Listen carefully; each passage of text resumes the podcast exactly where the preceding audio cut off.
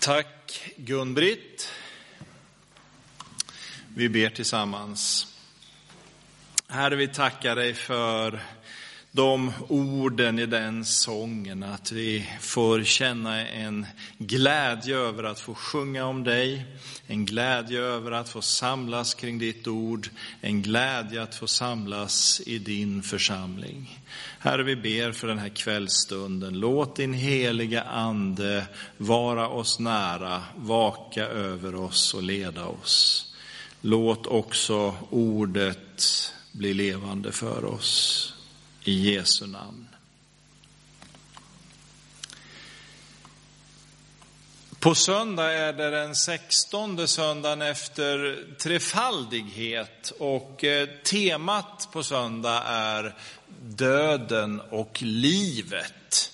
Och det tycker jag passar mig bra, jag som jobbar som begravningsrådgivare, som verkligen får ägna mig åt död och åt liv. Jag skulle vilja dela några tankar så här i inledningen utifrån några olika bibelord. Och jag tänkte när jag satt med det här igår att när jag jobbade som pastor i Pingstkyrkan i Timrå så var det många gånger vid dopgudstjänsterna i församlingen där som den här döden, livet, tanken var så påtaglig. För där hade vi ju bokstavligt begravningsbyrån vägg i vägg och sen så var det nästan som en förlossningssal när vi stod i dopgraven och människor gav sitt liv åt Jesus och de fick döpas och i tro uppstå tillsammans med Jesus. Så det här Döden och livet är ju intressant och finns med på många sätt. En resa som du har gjort, en resa som jag har gjort, att gå från död till liv. Jag sjöng nyss i den tredje versen i den här sången, jag har förlossning genom blodet, Guds fasta löften jag har i ordet. Och det är ju en tanke som är god att stava på. Bibelordet uppenbarar sanningen för oss, sanningen som säger att en människa äger förlossning i Jesu blod. Vi är friköpta i Jesu blod. Och det där behöver vi hela tiden påminna oss om. Och vi hittar hela tiden grunder när vi slår i våra biblar, när vi läser i våra biblar, så hittar vi hela tiden grunder som leder fram dit i Bibelns texter. I vårt sätt att vara, i vårt sätt att tänka och tala. Vägledningen för allt hittar vi ordet och trådarna går alltid fram till Jesus och frälsningen i honom.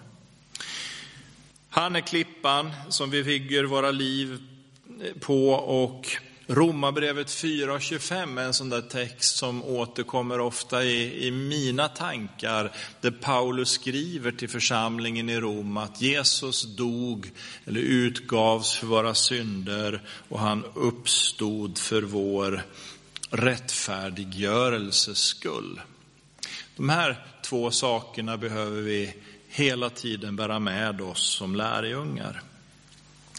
Och som sagt, en sak som är fascinerande när vi läser Bibeln är ju just att hela tiden följer den här tanken med oss om Jesus. I den första versen står det att Gud i begynnelsen skapade Gud himmel och jord. Och det där ordet begynnelse, bereshit på hebreiska, betyder också genom förstlingen. Så redan i Bibelns första vers har vi Jesus representerad. Och i den sista passagen, i de sista orden i Uppenbarelseboken, så säger han också att jag kommer snart tillbaka. Så Bibeln börjar med Jesus, Bibeln slutar med Jesus och allt som finns däremellan är Jesus. Och det tycker jag är så fantastiskt.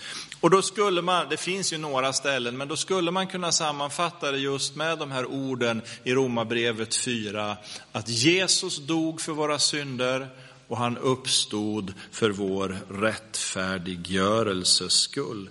Det är Bibelns ärende. Guds kärlek till oss bevisas i att Jesus kom för att bringa försoning till en förlorad mänsklighet. Och när vi studerar ordet, när vi läser i våra biblar och den heliga ande tillåts att verka på ordet, att öppna våra ögon för Guds ordet, då föds också tron i våra hjärtan. Tron på frälsningen i Jesus, att det gäller ju mitt liv. Det var ju därför han kom, för min skull, för att jag ska försonas med Gud. Och så sammanfattar vi ju oftast Bibeln med orden du känner så väl, att så älskade Gud världen att han utgav sin enda son för att den som tror på honom inte ska gå förlorad utan äga evigt liv. Vad betyder de orden egentligen? Jag insåg ju när jag satt och förberedde mig att jag har i princip aldrig predikat över den versen. Den har ju återkommit många gånger i predikningar, men att bara tala utifrån Johannes 3 och 16, det har jag nog aldrig gjort. Så vad betyder de orden egentligen? Jo, de säger att Guds dom över världen och över mänskligheten är ofrånkomlig, för den är redan fälld. Ingen människa kommer undan Guds dom. Men poängen är ju, och nu behöver du lyssna, poängen är ju att den som väljer att tro på Jesus, att ge sitt liv till honom, att tro att Jesus dog för mina synder, som korset också vittnar om, det ger ju mig den här vissheten att jag är frikänd i Jesus. Det är evangeliets fundament. Det är glädjebudskapet. Och det handlar inte i första hand, glädjebudskapet, handlar inte i första hand om någonting som har varit. Vi förnekar inte det som har varit som att vi en gång faktiskt stod utan framtid. Vi är väl medvetna om att vi har ett före i våra liv. Men vi fastnar inte i detta före.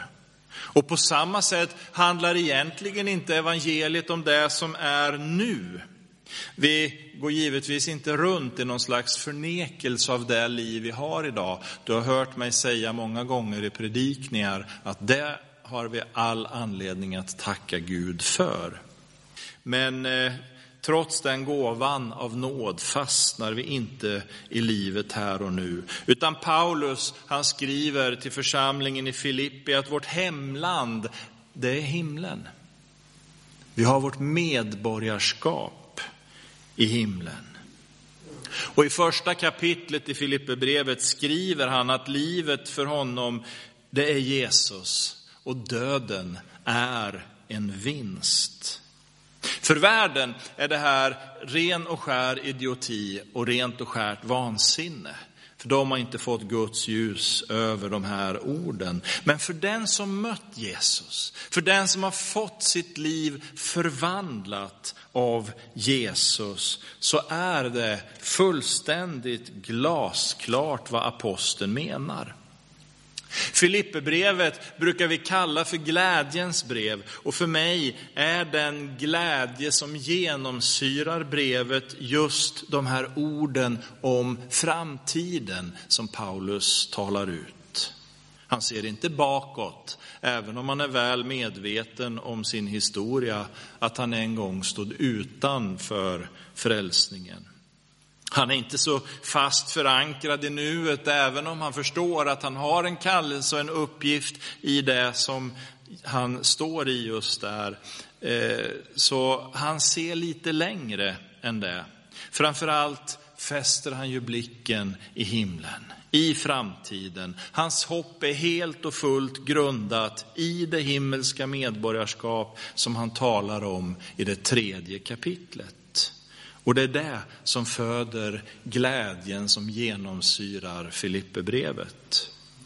Trons grund har vi i Jesus och frälsningens verklighet. Trons glädje grundar sig i hoppet om den kommande härligheten. Och så landar vi för det tredje och sista i trons kraft som handlar om frälsningen.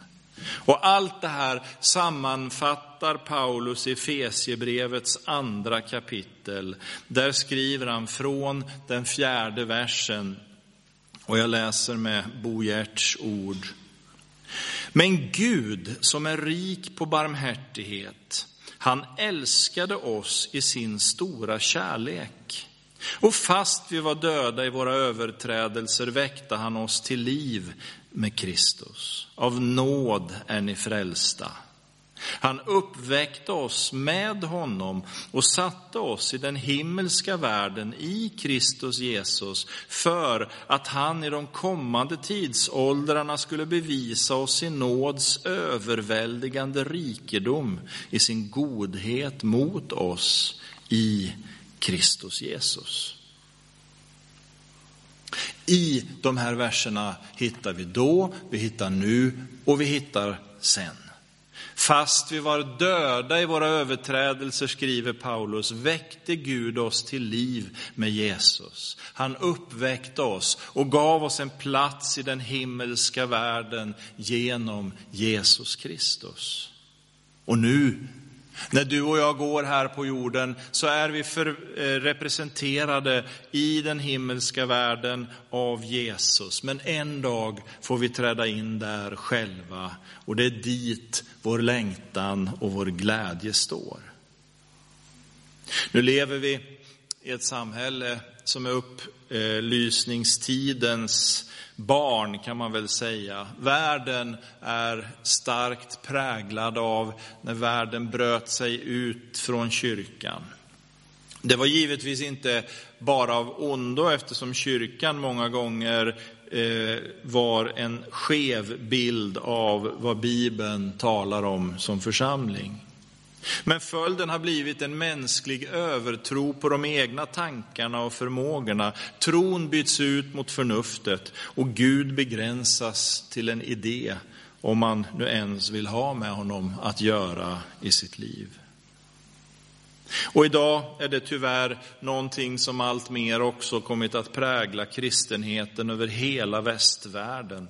Den kristna tron reduceras till en teologisk eller möjligen filosofisk tanke.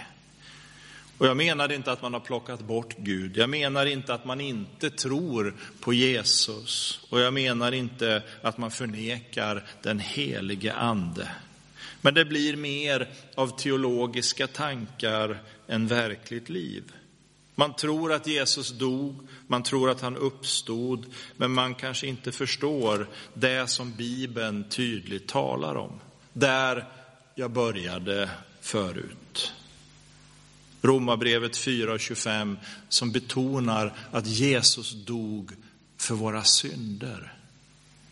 Och han uppstod för vår rättfärdiggörelses skull. Och jag vet att du hör ju skillnaden på de orden. För Bibeln säger inte att Jesus dog och att han uppstod på den tredje dagen. Bibeln är tydlig gång på gång att syftet bakom Jesu död var just att försona oss människor genom att han dog i vårt ställe. Han bar våra synder upp på korset och han uppstod för vår rättfärdiggörelses skull. Och man skulle väldigt förenklat kunna säga att det betyder att Gud godkände Jesu offer. När han uppstod på den tredje dagen så är det också bekräftelsen för att Gud har accepterat, nu är människan försonad. Vi ska alldeles strax gå in i nattvardsfirandet innan vi övergår i våra förhandlingar.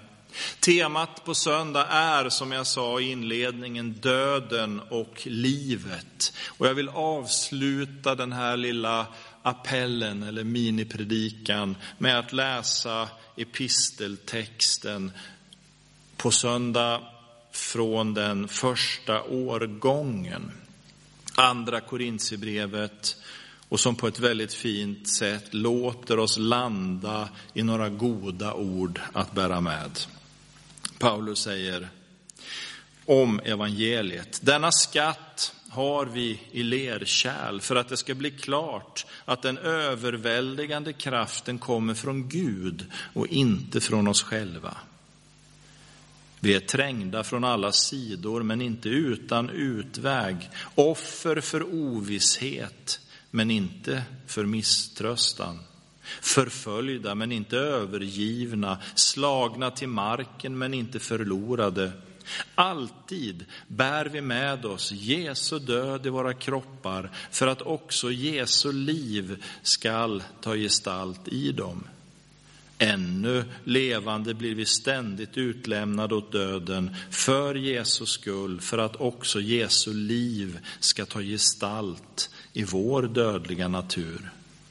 Så utför döden sitt verk i oss, men i er verkar livet. Vi äger samma trons ande som det talas om i skriften. Jag trodde, därför talade jag. Så tror också vi, och därför talar vi också. Vi vet ju att han som uppväckte Herren Jesus skall uppväcka också oss med honom och låta oss träda fram tillsammans med er. Jag tackar dig himmelske Fader för att evangeliet är en sanning över allt mänskligt förnuft. Jag tackar dig Herre för att du bjuder oss in i gemenskapen med dig utan anseende till vår historia och bakgrund. Alla människor, varje människa som vill gemenskap med dig är också välkommen till dig för att du ska få förvandla våra liv, att du ska få ta gestalt i oss och låta den himmelska verkligheten bli vårt stora hopp och vår glädje. I Jesu namn. Amen.